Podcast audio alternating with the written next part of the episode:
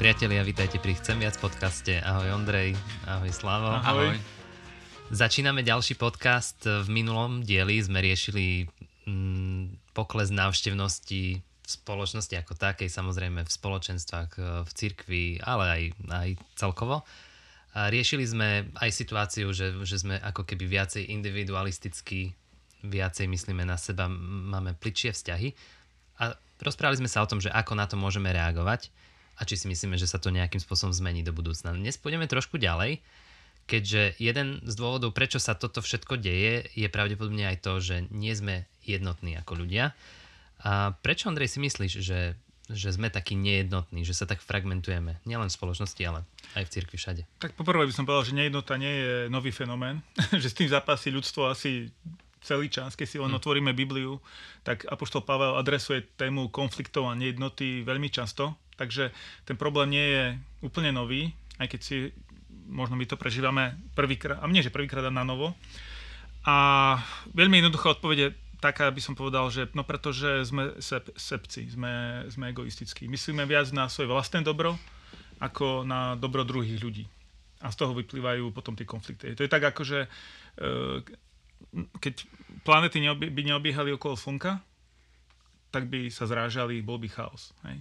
A keď nám chýba to slnko, keď nám chýba ten stred, okolo ktorého sme nejakým spôsobom usporiadaní, tak jasné, že narážame a vznikajú konflikty. Hej. Hm. Ďalšia vec, taký mi sa páči tá ilustrácia, ona síce bola použi- použitá na manželstvo, hej, ale e, že vzťah blcha a pes. Hej, že blcha má rada psa, lebo z neho dá čo má. Hej, a problém je, keď sa stretnú dve blchy hej, a vlastne a psa nikde. Hej. tak sú hladné a, a nie sú uspokojené. No a my sa správame často ako také blchy. Hej. Hľadáme toho psa, na ktorého by sme mohli prísať a z neho čerpať, ale stretávame sa ako blchy, ktoré skáču, sme, sme hladní, sme neuspokojení a zase z toho máš konflikty.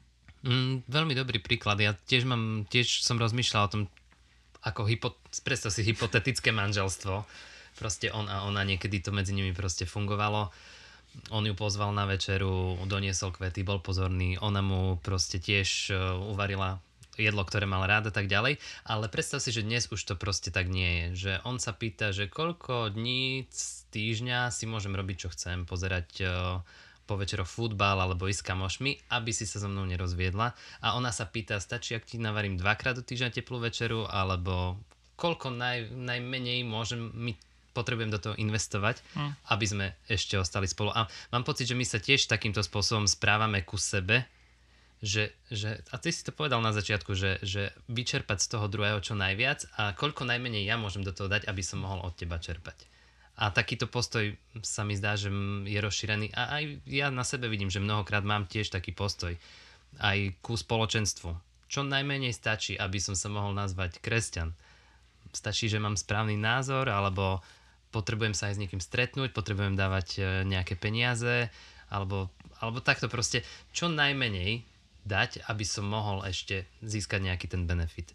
Takže tiež to vidím dosť podobne, teda, že tá príčina nejednotnosti je v tom našom sebectve. Neviem, si Slavo, si sa ako na to pozeral? Keď hovoríš o tom, že, že sa pozeráme na to, že čo najmenej môžem spraviť, tak mi napadlo, že máme vlastne heslo tejto jesene aj konferencie, že naplno. Hm. A to mi tak napadlo, že vlastne hej, keď chceme niečo vybudovať, chceme mať církev, chceme mať dobré vzťahy, chceme niečo, tak musíme ísť do toho naplno a nepozerať sa na to, čo iní robia. Nie? A keď ty pôjdeš naplno, strhneš ostatných. Ale k tej nejednote, uh, ja som čítal taký prieskum a ten prieskum bol robený medzi ľuďmi a bola skupina, že ktorých považovali za špičkových vyjednávačov a priemerných vyjednávačov a že aký je rozdiel medzi špičkovými vyjednávačmi a priemernými vyjednávačmi, ale to je lepšie povedať, že aký rozdiel medzi ľuďmi, ktorí sa vedia veľmi rýchlo dohodnúť s ostatnými a s tými, ktorí sa nevedia. Hej? No zistili, že medzi tými dvoma skupinami je naozaj veľký rozdiel, že napríklad tí, ktorí sú priemerní v tom dohodnutí sa, alebo že sa nevedia dohodnúť, že keď idú do rozhovoru s niekým, že už príde ten rozhovor, že máš konfrontovať toho druhého človeka, tak majú v sebe o dvakrát viac argumentov pripravených, že prečo majú pravdu a aby presvedčili toho druhého, že majú oni pravdu. Pritom tí špičkoví vyjednávači majú vlastne o dvakrát menej tých argumentov v sebe, nejdu nejako pripravení s tým, že prečo majú pravdu, prečo musia vyhrať, že sú akoby menej pripravení tými argumentami, ale 3 až 4 krát majú v sebe viac dôvodov k tomu, že čo nás s tým druhým človekom spája. Hmm. Čiže majú ako keby o dvakrát menej argumentov v sebe, že idem sa s tebou rozprávať, mám dvakrát menej argumentov, ale 3 až 4 krát viac som ochotný hľadať čo ma s tebou spája oproti tým priemerným vyjednávačom. Zároveň tí priemerní vyjednávači oproti tým špičkovým dvakrát sú náchylnejší k tomu, že sa nechajú vytočiť že proste príde nejak, nejaký napätie a proste sa vytočia, vieš, keď sa vytočíš, povieš slova, ktoré by si nemal povedať a tie sa už nedajú vrátiť späť a vlastne pochováš ten vzťah. A tá štvrtá vec, čo bola, že tí špičkoví vyjednávači, ľudia, ktorí sa vedia dobre dohodnúť s ostatnými, majú v sebe dvakrát viac otázok zvedavých, než tí, ktorí sú priemerní vyjednávači. A to mi z toho vychádza vlastne, že prečo sú medzi nami konflikty, no lebo sme tí, väčšina z nás sú tí priemerní vyjednávači, že keď je nejaké napätie niekde, cirkevný zbor, prezbiterstvo, nejaký tím, tak čo, mám v sebe veľa argumentov, prečo ja mám pravdu. Veľmi málo som ochotný hľadať e, spoločnú pôdu s tým druhým človekom. Veľmi rýchlo sa nechám vytočiť a vôbec nie som zvedavý, že prečo rozmýšľaš tak, rozmýšľaš a tak. A podľa mňa to je, mne, mne sa veľmi ten výskum páčil a si hovorím, že hej, ja, tak chcem byť špičkový vyjednávač, tak a hovoríme často, že potrebujeme revolúciu v komunikácii, že komunikácia je strašná v dnešnej dobe, ale presne myslím si, že tam spadáme do toho priemeru, že si myslíme, že revolúcia v komunikácii je, že keď ja si pripravím 10 skvelých argumentov a prídem tu do nášho týmu a vám to všetkým natriem a, a som zvíťazil, ale, a práve keď chcem byť ten špičkový vyjednávač, alebo človek, ktorý sa vie dohodnúť, tak vlastne tá revolúcia v komunikácii znamená, že som ochotný počúvať. Že nejdem na to stretnutie so svojimi argumentami, že uberiem z tých argumentov, ale prídem, že som zvedavý, som ochotný počúvať, položím otázky. A si myslím, že toto, kebyže trošku to, tie pomery v sebe zmeníme, mm. menej argumentov, viac počúvania, tak t- tých konfliktov by bolo menej. Mm, ty si už rovno mi odpovedal na moju otázku. Ale... že čo by im pomáhalo budovať vzťahy, takže vlastne... A to je len jedna z vecí. No. Jasné, to je jedna z vecí, ale pre mne už to, mne už to stačí, ale že m, mm, skús Ondrej, máš niečo, čo by si k tomu doplnil, že, že ako ty, čo si ty myslíš, že by pomohlo budovať teda jednotu? Ja by som ešte robil taký krok späť. Ako veľmi sa mi páči toto, čo si povedal, lebo to je aplikovateľné či do manželstva, do priateľstva, mm. go vzťahu k deťom, v práci, v cirkvi a tak ďalej. To je, to je vlastne také všeobecné prav- užitočné, ako funguje komunikácia. A No dobre, zopakol som, čo som povedal a teraz čo si sa ty pýtal? No, že, čo, že čo je podľa teba to, čo by nám pomáhalo budovať ja? Aha, ten krok späť, už viem, už ten krok späť. Hej, hej, hej, hej. Že vlastne bolo by chybou, keď sme sklzli len do toho, že ideme sa učiť nejaké nové techniky. Ako tie nové techniky nám môžu pomôcť, lebo si uvedomujeme nejaké svoje chyby, ktoré robíme, možno aj nevedomé a nechtiac, ale ten krok späť, ktorý vidíme, že ešte krok, ktorý by sme mali spraviť predtým, je vlastne práca na našom charaktere. Lebo ak sa budem len tváriť, že komunikujem, ale budem to fejkovať, teda nebude to poctivé, úprimné, nebudem mať skutočný záujem toho druhého počúvať, len akože viem správne otázky, tak ono to dlhodobo nebude fungovať. Hej? Čiže, čiže v prvom rade pracujem na svojom charaktere, učím sa zlepšovať svoje zručnosti, poznávam svoje limity a tak ďalej. Ale by som ešte ten krok, že, že práca na svojom charaktere, teda ak tomu povedať kresťanským slovníkom, meniť sa, čím viac sa podobať pánovi Ježišovi. No. Mm. Jasné, inak keď si hovoril o tých analogiách, uh, aj ty, aj Slavo, tak uh, mi napadlo, že, že keď si predstavíš dvoch uh, ja, ja tie vzťahy proste nejako stále tie príklady prichádzajú. Keď si predstavíš dvo, dvoch zalúbených pár, chalan a dievča a zrazu by mali byť oddelení od seba kvôli neviem akej udalosti, ale dlhodobo od seba oddelení a môžu si len, dajme tomu, písať, e, četovať a tak ďalej. A zrazu by si im povedal, že e, čo keby, že už sa môžete stretnúť, ale oni si povedia, hmm, takto nám to vyhovuje Nestretneme sa, iba budeme takto na diálku spolu komunikovať. Toto asi nie je to, čo buduje vzťahy, ale, ale mám pocit, že, že to je to, čo v skutočnosti môže budovať vzťahy. E, keď pri tých dvoch oni sa nemusia nútiť do toho, aby sa mohli stretnúť. Hmm. Aby sa chceli stretnúť. Proste ako náhle je tá príležitosť, tak sa chcú stretnúť. A ja si myslím, že to je to, čo nám môže tiež pomôcť budovať vzťahy, že sa chceme stretnúť s tým druhým. Tak si, v podstate je to to, čo si Slava povedal o tom, že, že chcem viacej počúvať toho druhého. Že, a bavili sme sa o tom aj v predchádzajúcom podcaste, že, že mi záleží na tom druhom človeku a záleží mi na ňom tak veľmi, že, že chcem urobiť aj tie 2-3 kroky k nemu, len aby sme boli spolu aby tam vznikla tá jednota. Lebo môžem sa tváriť, áno, ja mám 10 argumentov a potom pôjdem svojou cestou A mne sa páči, keď to mám trošku, trošku to nalinkujem aj na Bibliu. No, je taký verš veľmi známy, uh, Židom 10.25. Mnohí kazatelia to používajú na to, že sa potrebujeme stretávať. A tam sa píše o tom, že neopúšťajme svoje zhromaždenia, ako majú niektorí vo zvyku, ale pozbudzujme sa. Čím viac badáte, že sa blíži ten deň, ten posledný deň. Ale verš predtým, tam je ešte, že všímajte si jeden druhého. A tak sa pobádajme k láske a k dobrým skutkom, a až potom nasleduje to neopúšťajúc svoje zhromaždenia. Čiže, čiže to kľúčové je, že si všímaj toho druhého. Pobádaj sa navzájom k láske. Proste buďte, hľadajte k sebe cesty, ako, ako byť spolu. Nehľadajte to, čo vás rozdeľuje, ale to, čo vás spája, inými slovami. Takže myslím si, že to, to je tiež, hej, to je to, čo môže pomôcť budovať vzťahy. No ale poďme ďalej a ja sa skúsim opýtať, že ako si myslíš, Slavo, že môžu v budúcnosti vyzerať spoločenstva o 5 rokov. Povedzme, že budeme mať taký, že pozitívny scenár a negatívny scenár.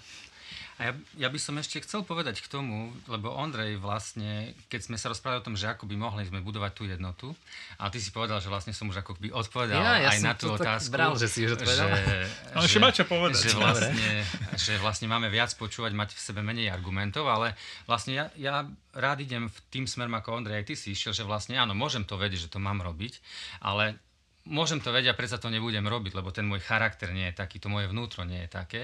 A potom otázka je, že čo teda mení moje vnútro, aby takým bolo. A tá moja odpoveď na to je jasná, evanielium. Proste, hm. že ak som, ak som človek evanielia, tak áno, som človek, ktorý je ochotný upustiť od svojich argumentov, od tých svojich požiadaviek na druhých a je ochotný viac počúvať. Lebo ja som čítal dávno, dávno, dávno takú skvelú definíciu, že čo je evanielium. A evanielium to je, že sme tak zlomení, že je nám to až ťažké pripustiť. Proste mi je ťažké pripustiť, že až tak som na tom zle pred Bohom, že mi to je až ťažko, ale je to pravda o mne. A zároveň sme tak milovaní Bohom, že nám je to až ťažko veriť. Hm. A, a to sa mi veľmi páči a vlastne ak, tomu, ak rozumiem Evangeliu a každý z nás rozumie Evangeliu, tak v podstate keď ja o sebe viem, že som tak zlomený, že mi je to až ťažké pripustiť, tak viem, že tak ako, aké právo mám sa hádať, alebo ako môžem si byť ja taký istý, že tak hneď môžem uľaviť z tých svojich argumentov, lebo sme na tom rovnako, všetci sme zlomení a nemáme akoby slávu Božu, ne, neobstojíme pred Bohom, tak sme akoby na tom rovnako a buduje to jednotu medzi nami. A to je taká jednota možno v smutku, hej? Hm. A zároveň máme jednotu v radosti, lebo keď sme takto v smutku a potom počujeme, že ale Boh nás tak miluje v tom našom smutku, že až nám je ťažko veriť, tak máme zároveň jednotu v tej radosti. Hej? A ja si myslím, že naozaj, ak budeme žiť v Evanieliu, ak naozaj nasledujeme Krista, tak proste ako keby, že tá trajektória je prirodzená k jednote, nie k nejednote. Proste, mm. proste, že je to tak, že, že možno, presne, môžeme hľadať rôzne techniky, ako budovať jednotu, a môžu to byť techniky, ktoré len musím robiť a sa mi nechce, alebo nedokážem ich robiť, ale ak rastiem v Evanieliu, tak tá trajektória môjho charakteru je prirodzená, k jednote. A môžem si aj postaviť otázku, že keď môj život teraz nevedie k jednote, že či som v Evangeliu. Lebo vlastne tam je, tam, je, mm-hmm. tam je priamy súvis. Takže pre mňa toto je veľmi zaujímavé a to, toto by som chcel, aby bolo v mojom živote, že, že to, to evanium v sebe vidím, že nevyvyšuje sa na druhých, že presne, že uvedomuješ si, že tie dary, ktoré mám ja, nedal mi Boh, pretože by som sa frajrel nad iným, a iný má svoje dary, by sa frajeril nado mnou, ale že hej, ja mám svoje dary, lebo som dole, on je dole, my, sa, my spolu si pomáhame a robíme niečo krásne, k čomu nás Boh povolal. Proste je toho strašne veľa. No. Takže pre mňa toto evanilium je silný, vlastne bez evanilia nie je jednota v skutočnosti. Inak sú to presne len techniky alebo niečo a nakoniec zistíme, že aj tak nevieme byť jednotný, hoci aké skvelé definície si dáme, alebo máme evanilium, nič nemusím vedieť, a máme jednotu. Zober si prvý kresťania, čo myslíš, vedeli nejak, niečo o nejakom leadershipe, o, o, ako, ako budovať... Ako pravidel komunikácie. Hej, hej, 7, 7 bodov, ako predchádzať konfliktom, tak určite nevedeli, hej, ale milovali Krista a boli spolu. Jasne, vidno že, vidno, že si mal čo ešte povedať. My vždy máme čo, teda si myslíme, že máme čo povedať. Ale môžem k tej tvojej otázke môžeš, teda, môžeš, že tie že ako budú spoločenstva Tie nočné mori alebo sny do budúcnosti v cirkvi. No, predčasom som bol zosol na konferencii a tam v rámci takého času po obede Open Forum to nazvali, bola taká debata. E, tam boli ľudia, ktorí robia rôzne tréningy, mm, a konzultácie pre firmy, organizácie, aj pre cirkvy. Sú to kresťania, tak aj cirkvy majú k ním dôveru a si ich pozývajú. No a oni tam riešili ten problém, že v Holandsku, v katolíckej cirkvi, riešia ten problém, že potrebujú pozatvárať istú časť kostolov, lebo ich nevedia udržať finančne. Hej. A aj si prizvali, aby im pomohli v tom procese. že ako to teda aby to ľudia prijali, spracovali a tak ďalej. Nebudem teraz rozbrať tie detaily, ale teda jeden čierny scenár je, že môže byť pred nami tá perspektíva, že jednoducho počet kresťanov bude upadať. Čítal som teraz nedávno takú, taký prieskum robili, že ak budú takéto trendy pokračovať, tak v Spojených štátoch amerických v roku 2060 už budú kresťania v menšine v rámci Spojených štátov. Hej. V 90. rokoch boli 90% kresťanov, teraz je okolo 60% kresťanov a od ďalších 40 rokov už budú v menšine. Čiže toto je jedna perspektíva, že klesáme, upadáme a tak ďalej. A poviem, tak môžeme to prijať, že to tak bude a že s tým nič neurobíme. Alebo, nehovorím teraz, že my sme tí frajeri, ktorí to dokážu zvrátiť, ale v rámci toho svojho pôsobenia, ktoré mi Pán Boh dal, môžem robiť niečo, aby boli veci inak. Môžeme sa za to modliť a potom to, čo sme hovorili v minulom podcaste, že tie konkrétne veci, čo robím, aby spoločnosť fungovalo. Hej. A vlastne oni v tom Holandsku sú dve možnosti. Hej. Buď teraz konštatujú, že naozaj treba to zatvoriť a urobíme to dôstojne, s vďakou za minulosť a čo najmenej zraňujúco pre tých ľudí, alebo hľadajme spôsoby, či tu je ešte nejaký potenciál sa reštartovať, revitalizovať, znovu naštartovať to spoločenstvo. Hej. Takže aj toto je pre nás taká, to je možno už tá druhá otázka, že tak hľadajme, možno, že sú miesta, kde naozaj treba to dôstojne pochovať, ale nie s tým, že tam už nikdy nič. Pán Boh môže skresliť aj mŕtve, suché kosti, ale hľadajme aj tie miesta, kde a pracujeme na tej obnove, na tej revitalizácii alebo reštarte e, tých spoločenstiev a cirkví. Mm-hmm. Keď sa pýtaš na tú budúcnosť, tak e, pesimistický scenár a optimistický scenár by som mal. Pesimistický scenár, ktorý verím, že sa nestane, ale mohol, môže sa stať, by bol podľa mňa, že budeme ešte viac ustrachaní kresťania, ako sme teraz. Už to vidíme, ja to už vidím, že mnohí sa bojíme ozvať proste je nejaký nepopulárny názor, niečo, nazvú ťa homofóbom, alebo nejakým nenávistným človekom, alebo nejakým hejterom a pritom len chceš povedať, že halo, napríklad sú len dve tieto, jak som hovorí, dve, že je len muž a žena, hej? že nie je nejak veľa tých genderov, hej? a už vlastne už keď len to hovoríš, alebo rôzne veci prichádzajú do spoločnosti, hm. prichádzajú nejakým spôsobom do zákonov, do vyučovania a keď sa voči tomu postavíš alebo povieš a ja v sebe nemám žiadnu nenávisť, len proste biológia mi niečo hovorí. A, vlastne, a môže sa stať, že kresťania, keby tak budeme viac mlčať a viac mlčať a viac mlčať a prispôsobovať sa tomuto svetu. A to vnímam ako pesimistický scenár, lebo potom kto budeme? Lebo církev je aj prorocký hlas vlastne my, ak stratíme ten prorocký hlas do spoločnosti, tak, tak to bude smutné. Tak vlastne kde bude tá soľ? Hej? Vlastne, mm. ak církev bude len presne robiť a hovoriť to, čo celá spoločnosť robí, tak vlastne na čo je církev? Vlastne nič nové, nič zmenené nemôže byť, žiadne proroctvo sa neudeje tak to je ten pesimistický scénar. Dúfam, že sa to nestane. A ten optimistický je vlastne opak toho, že nebudeme mlčať, že, že dôstojne, s láskou, inteligentne budeme vedieť komunikovať prorocky do spoločnosti, čo je správne, čo nie je správne. Že sa toho budeme držať, že možno časť ľudí ako keby odpadne a povie si, hej, nechceme napätie. Vieš, lebo niekto je prirodzene taký, že nechcem konflikt. Ja napríklad nemám rád moc konflikty, a, ale vtedy máš tendenciu proste prispôsobiť sa. Ale sú otázky, v ktorých sa nemôžeš prispôsobiť a budeš sa ich musieť držať aj aj keď to stojí niečo a budeš si to musieť zrátať. A ja verím, že stále bude skupina ľudí, ktorá si to bude vedieť zrátať, ktorá bude dôverovať Božiemu slovu a že možno budú menšie skupiny ľudí, ale o to budú autentickejšie a budú pekné vzťahy medzi nimi a že nakoniec tie skupiny začnú na seba nabaľovať ďalších autentických ľudí. To je, moje, to je moje dúfanie, že možno sa ešte to hm. prečistí celé, ale že nakoniec, ako prví kresťania, keď boli, že napokon to na seba bude nabaľovať e, ďalších ľudí. A mne sa aj páčilo to, že raz som počul jedného, on hovoril, že ako on vlastne vo svojom živote, prečo on začal zvažovať, že kresťanstvo, evanilium je pravda. A pre neho to neboli nejaké argumenty. On hovoril, že on sa stal kresťanom nakoniec preto, že stretol raz kresťanov pri jednom obede, oni ho zavolali a oni jedli. A on keď videl tú kvalitu tých vzťahov medzi nimi, tak si povedal, že wow, toto som ešte nikde v živote nezažil. Hej, že to nebolo, že do neho hučali, že musí, vieš, ale on len videl, ako sa k sebe tí ľudia správali. On povedal, že wow, že ja toto chcem. A ja si myslím, že toto je cesta pre nás. Hej, proste len a zase to je o tej jednote, o tom celom, že možno si myslíme, že wow, že keď prídeme s takou skvelou tézou a s takou skvelou kampáňou a s takým, možno z časti, ale len keď ľudia by uvideli, že že my k sebe máme ten rešpekt, e, vieme sa k sebe správať. V tom prvom podcaste som rozprával o tom, že dávame si desiatku, že za 10 sa berieme, že si myslím, že to je prirodzené, že tak presne ako Evangelium vedie k jednote, tak tá kvalita vzťahov vedie k tomu, že tá skupina bude rásť. Ďakujem, ďakujem za, myslím, že veľmi rozumné pohľady.